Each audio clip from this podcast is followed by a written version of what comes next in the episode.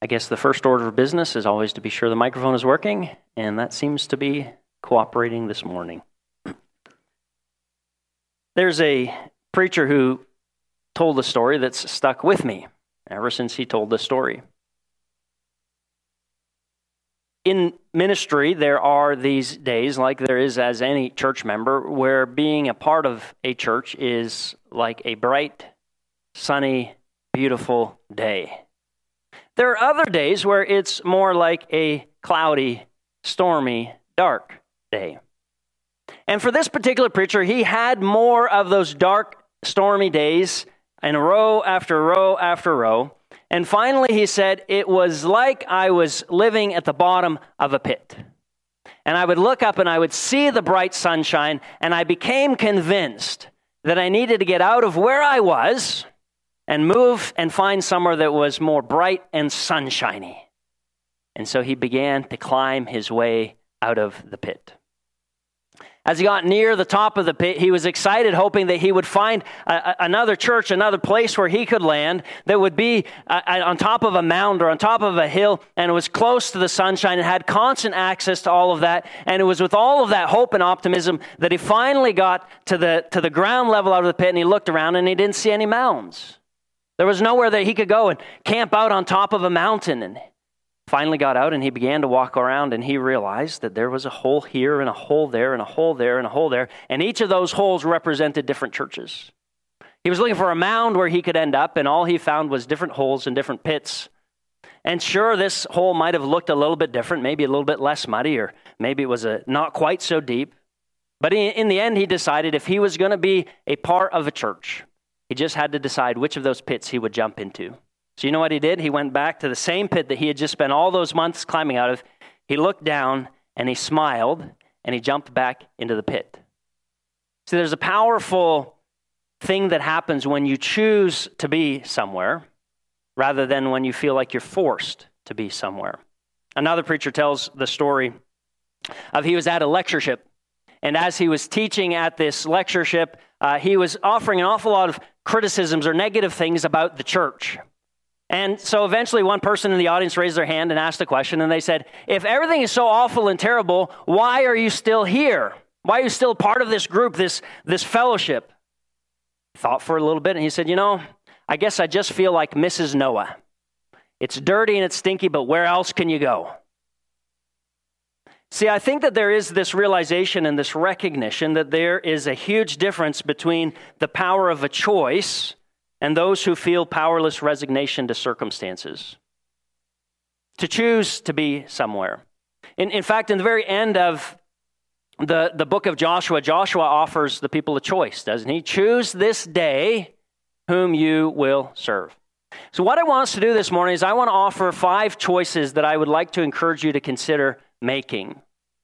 That these are choices that, that I don't want you to feel forced into or locked in, but to see the value of choosing to saying, I am embracing this and I am choosing to live in these ways. And so at the end, I'm going to ask you to make a choice, but here's the choices that we will be making this morning and considering. First, choice number one I will be an active and functioning church member. Healthy church members contribute something to the church. They do not accept the notion that the church is just there to provide something for them. You remember our text from two weeks ago in 1 Corinthians 12 21. The eye cannot say to the hand, I have no need of you, nor again the head to the feet, I have no need of you. Or 1 Corinthians 12 27. Now you are the body of Christ and individually members of it. And we recognize that, that each part serves a role or a function in the whole. And each part then has something that it needs to do to contribute to the overall health of the church. And I want us to ask ourselves Am I a functioning member of the body? Because that's what we're called to be in Scripture. And, and maybe to ask that question, we have to ask, first of all, where am I? That would help us to begin to ask, where do I need to be? And so the first thing I want you to ask yourself is, what's your current investment level in the church? I think for some of us, um, our investment level is non existent. I don't invest anything time, energy, effort, money. I don't invest in the church. For others, they would say, I invest the leftovers. I mean, whenever I find an opening in my calendar, I have a few dollars left over at the end of the month, or, or, or, or, there's an opportunity to do something I hadn't previously thought about, then in those occasions, when there's something left over, I'll give that to the church. There are others who experience a divided investment. They're, they're, they're, they're committed here, and they're committed there, and they're committed there, and they find themselves pulled and, and, and in attention over these different commitments they have. And then there are others who are fully vested. They make it a priority to get involved, even when it's not convenient for them as individuals.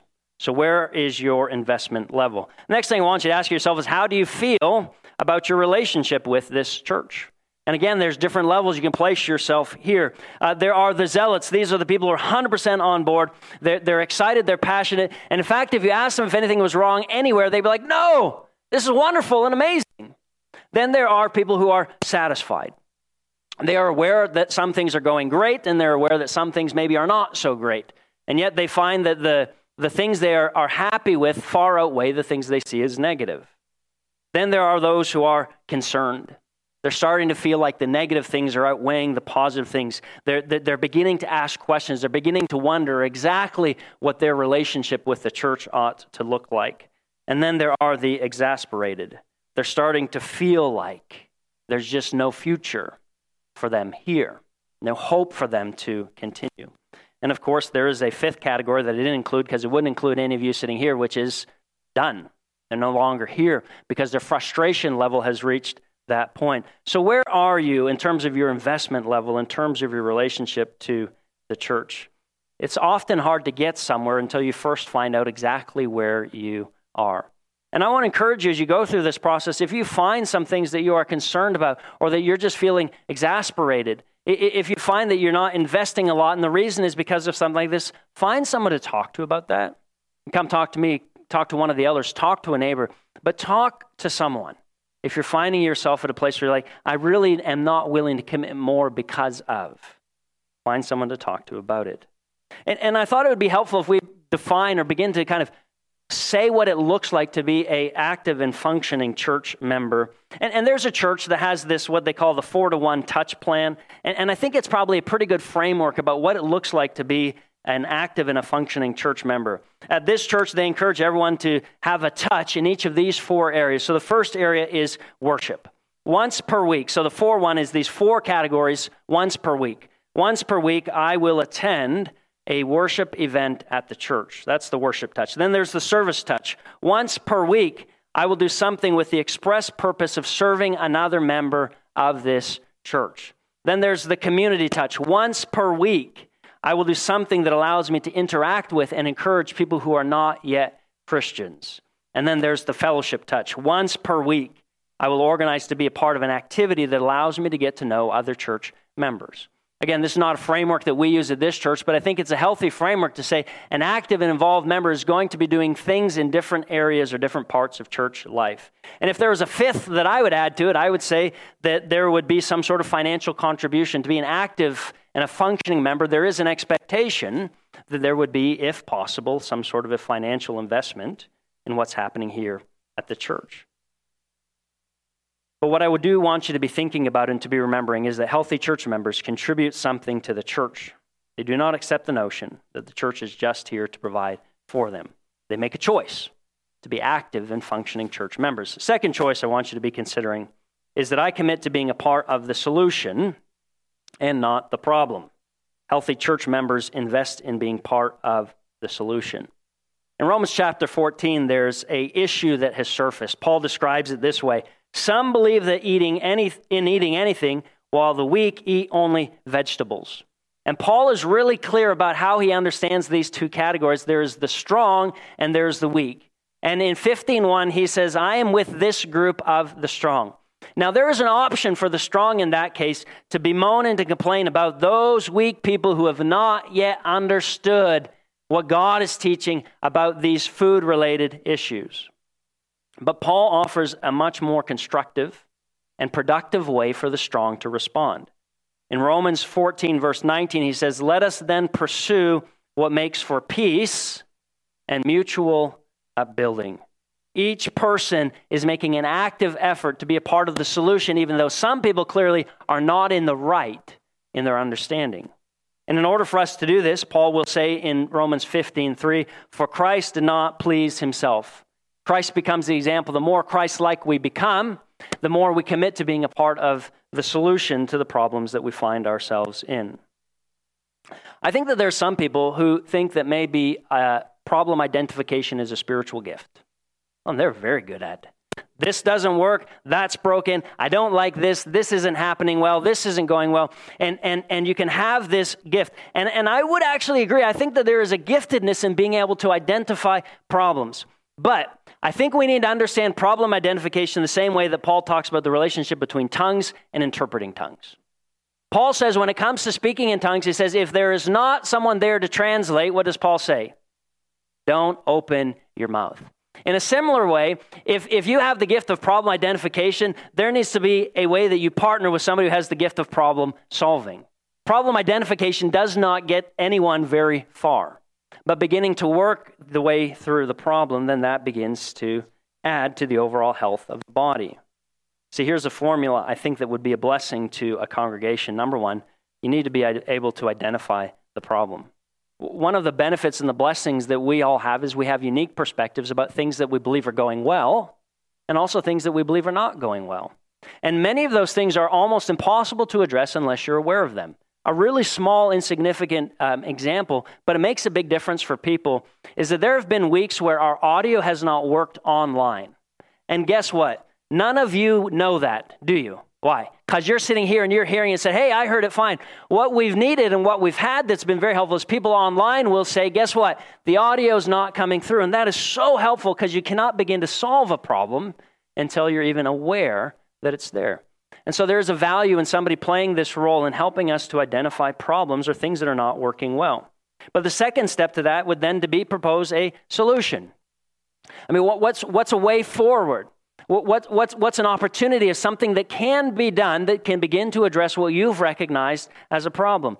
And if you can't do that, then at least commit to this third step, which is to being a part of the solution. maybe, maybe I don't know what the solution, but here's the problem. I'm willing to work through people. There are a lot of problems that one person can't solve by themselves. But if somebody raises the problem and collectively we begin to think about it and address it and pray about it, then the solution becomes more clear because you've agreed to be a part of that solution. And I think that's what happens in healthy churches. In healthy churches, members invest in being part of the solution. Choice number three I will be a unifying church member. Healthy church members make every effort to maintain unity in the church. Ephesians 4 3, making every effort to maintain the unity of the Spirit in the bond of peace. We do not make unity. But we are called to make every effort to, to maintain or to keep the unity. Remember, we're all baptized into one Spirit. The Spirit enables and gifts us to maintain the unity that was given to us. It's like a person who has a car. They don't ever think that they made the car, but they do know they have a responsibility to maintain the car. If you don't ever change the oil, good things are not going to happen, right? And in a similar way, we have been given the gift of unity, and we need to what Paul says is to make every effort. It is a word that points at this sense, it, involves to work hard, to do one's best, to endeavor towards. It requires rigorous effort. If you read the New Testament, or if you read much of any sort of church history or secular history, it, it, it comes pretty clear, pretty easily, that the natural gravitational pull of people is towards division. In other words, it's easy to divide but it's hard to unify. If I had to give you a choice, you had to choose one of these things, and the choice is which of these things is easier? Would you rather uh, start a war or create peace between warring nations? Which do you think is an easier thing? I would pick start a war every time because starting a war is easy.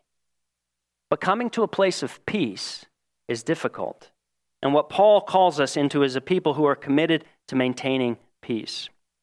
Paul gives us the ingredients that's necessary in the verse before this, Ephesians 4 2 where it talks about humility, gentleness, patience, forbearance, and love.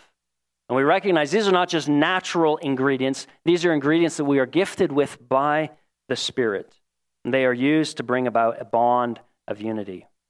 Paul's hope in Romans 15:5 is this that the God of steadfastness and encouragement that he would grant you to live in harmony with one another and in accordance with Christ Jesus. Healthy church members make every effort to maintain the unity in the church.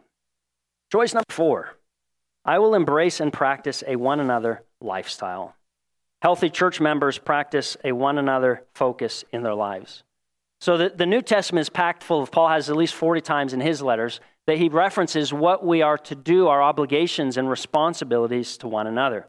Here's a list with just a few examples be devoted to one another, honor one another, be of the same mind with one another, accept one another, greet one another, serve one another, carry one another's burdens, bear with one another, submit to one another, and encourage one another. We want to be one another Christians where we're mindful of what's happening in the lives of others. I think there's two extremes of how we can live in community. We can either live against something or we can live for something. Living against is this negative aspect of a relationship. And what Paul will say is that's what it means to live in the flesh. In Galatians 5:17, he talks about living in the flesh. He says that these are opposed to each other. So to live in the flesh means we live in a way that is in opposition to each other, who are our brothers and sisters, and yet we live in contention. As Galatians 5:26 says it, let us not become conceited, competing against one another and envying one another. The, the, way that people will talk about this in secular terms is a zero sum game. A zero sum game means if you win, therefore that means I've somehow lost something. And so now we have to compete against each other because for you to gain what you want means I have to lose something that I want. But Scripture doesn't at all paint that picture of a zero sum game where I have to be against you or competing with you. Instead, Paul says we can live for one another. That what is good for you can be good for God, it can be good for the kingdom, and it can be good for myself as well. It's not a zero sum game where somebody has to lose, but there's opportunity for all of us as a unified body to be victorious. Paul says that's what the Spirit does. Talks about these gifts of the Spirit love, joy, peace, patience, kindness, goodness, generosity, faithfulness, gentleness, and self control. These are the kinds of fruits that are part of churches that live for one another. And so Paul will culminate his conversation in Galatians 6 2, saying, Bear one another's burdens, and in this way you will fulfill the law of Christ. Don't you want to do that? Fulfill the law of Christ, and it is by bearing one another's burdens. To live in this way, we have to shift away from what we get to focus on what we have to give. I, I believe that we live in a culture that has conditioned us to ask the question what do I get? What's my benefit? What's my reward? And yet, Scripture constantly is encouraging us to ask the question what do I have to give? What can I give that will make your life fuller, that will make your life richer? So, part of this we recognize is that we need to learn that you cannot let church be about my preferences and my desires. Here's a principle I want you to be aware of and, and to remember. As the size of a group increases, so too will the number of preferences I need to be prepared to release. As the size of a group increases, so too will the number of preferences I need to be willing to release. This is a silly example, but it's one that hopefully we can all understand. In my household, there are five people and one thermostat. And somehow we have to agree on a temperature with those five people about what an ideal temperature is. And the smaller the group is, the more likely I'm going to be closer to the temperature I prefer. This church actually has two thermostats, but there, it's one temperature we can have in this room. And there's about 100 people here this morning, 110 people. What is the likelihood that somebody is going to say, I'm freezing, and somebody else is saying, I'm burning up? Probably pretty good. I remember a couple of Sundays ago, I was discuss- talking to somebody and they had a jacket on. They said, Craig, it's freezing in here. I said, Oh, man, yeah, I know. Sometimes it can be kind of cold to some people. And as I'm walking back, there's somebody in a t shirt who's fanning themselves because they're so hot. So the and, and it's it's not just temperature, but so many aspects of our life. It's hard to get exactly what you want as the size of the people you're in relationship with increases. There's a story about a guy who was stuck on a deserted island, and they finally found him after years of living there on the island, and they had three buildings on the island. And I said, what, what's that building there? He said, Oh, that's my house. Uh, uh, that's where I live. Oh, cool, okay. What's that building? He said, Oh, that's my church. I'm like, well, what's that building? He said, well, that's where I used to go to church until I got mad. As the size increases, it is harder for us to find places of unity. But this is what Paul says Philippians 2 3 through 4. Do nothing from selfish ambition or conceit, but in humility regard others as better than yourselves. Let each of you look not only to your own interests, but to the interests of others. Healthy church members practice a focus on one another. Choice number five I will commit to praying on behalf of others in the church. Healthy church members make it a priority to pray for others. There's this, this com- common understanding of, of, of, ways and types of prayers. Um, and, and the first is this idea of prayers of petition and prayers of intercession. And the prayers of petition are typically prayers on my own behalf. I'm asking God to bless me or to work in my life in this way. And prayers of intercession are then praying for others. And the question is are, do we have a balance in our prayers between intercession and between petition? Not only are we praying um, for others, but we also realize in our prayers we pray with others and we also pray for others. When Jesus teaches us to pray, he says, Pray then in this way, Our Father in heaven. And Jesus is reminding, even when I am praying individually, it is a collective prayer because we are praying to our Father as a group of people. That we pray and we recognize the presence of others even in our prayers. John Calvin said many years ago, Our prayer must not be self centered to make intercession for men is the most powerful and practical way in which we can express love for them. And this piece feels a little bit awkward, but it's very scriptural. I want to encourage you specifically to be praying for your leaders. There are people who are investing themselves in leading, and they need your prayers. Paul, Paul does this often. One example is Ephesians 6:19 says, "Pray also for me, so that when I speak a message that may be given to me to make known with boldness the mystery of the gospel, for which I am an ambassador in chains. Pray that I may declare it boldly as I must speak. So, healthy church members, they pray for others, including praying for their leaders. I had what I thought was a genius idea until everyone I told about it said, Craig, you're an idiot. So it's not a great idea. But here's my, here, here's my idea that I came up with. There was a time when it was particularly cloudy in my ministry life and particularly dark in my ministry life. And I got a phone call. And the phone call said, Hey, Craig, you want a job? And I thought, boy, doesn't that sound great? I can get out of this pit and go and find somewhere that I'm sure doesn't have any problems, that I'm sure that there are no issues. And ultimately, I said, No, I'm not interested to do it. But that choice was really valuable. So, this was my genius idea is I'm going to call my ministry friends like every six months or year, and I'm going to disguise my voice and I'm going to offer them a job. And if they accept the job, I'm going to say, You got to leave the church. If you're going to take a job somewhere else, leave them now without a job. But if they say, No, I'm not going to take the job, then I'm going to say, Good for you, because you've made a choice to be where you are. There's something powerful about making a choice. And so I want you to take this morning as an opportunity to say, Am I here simply because I think there's nowhere else I can go? Am I here because every time I get behind my car, my GPS tells me to go here and I just show up here? Am I here simply because I was here last year and so I guess I'm here now? Or am I here because I'm making a choice? There's something I want to contribute to this body of believers, that I believe that this is a body of believers that I can minister to, but also a body that can minister to me. And so I'm going to read the choices that I'm encouraging you to make, and I'm going to read them slowly and ask you to just, to yourself, think about whether you're willing to make this choice and commitment this morning. Number one, I will be an active and functioning member of the church. I will commit to being a part of the solution and not the problem. I will be a unifying church member. I will embrace and practice a one another lifestyle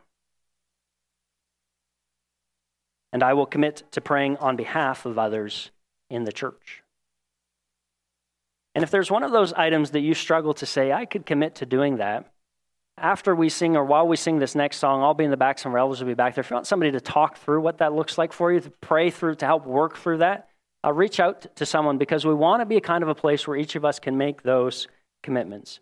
And as we make those commitments, I believe that God will bless us. And so I'll conclude with this word of blessing May the Lord bless you and keep you. May the Lord make his face shine upon you and be gracious to you. May the Lord turn his face towards you and give you peace.